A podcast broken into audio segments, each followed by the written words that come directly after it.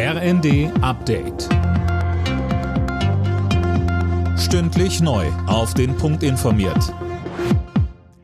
Ich bin Dirk Jostes. Guten Tag. Die teilweise Wiederholung der Bundestagswahl in Berlin führt zu einer Verkleinerung des Parlaments. Die FDP verliert einen Sitz. Für die anderen Parteien ändert sich unterm Strich nichts.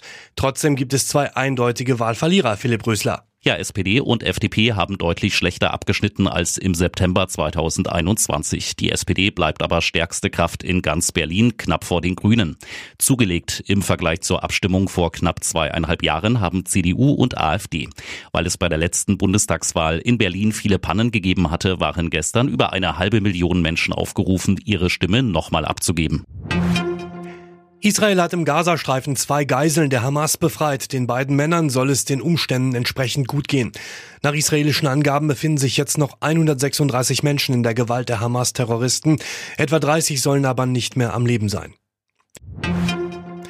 Außenministerin Baerbock berät heute mit ihren Amtskollegen aus Frankreich und Polen über Hilfen für die Ukraine und den Krieg im Nahen Osten. Die Zusammenarbeit im sogenannten Weimarer Dreieck soll nach dem Regierungswechsel in Polen künftig wieder intensiviert werden, heißt es aus Diplomatenkreisen.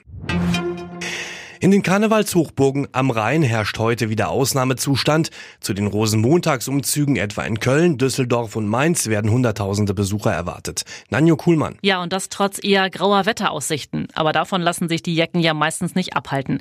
Mit den Rosenmontagsumzügen erreicht der Straßenkarneval im Rheinland seinen Höhepunkt. Und mit den Motiven auf den Festwagen wird jedes Jahr traditionell die Politik aufs Korn genommen. Dazu regnet es Kamelle für die Besucher.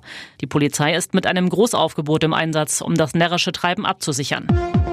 Alle Nachrichten auf rnd.de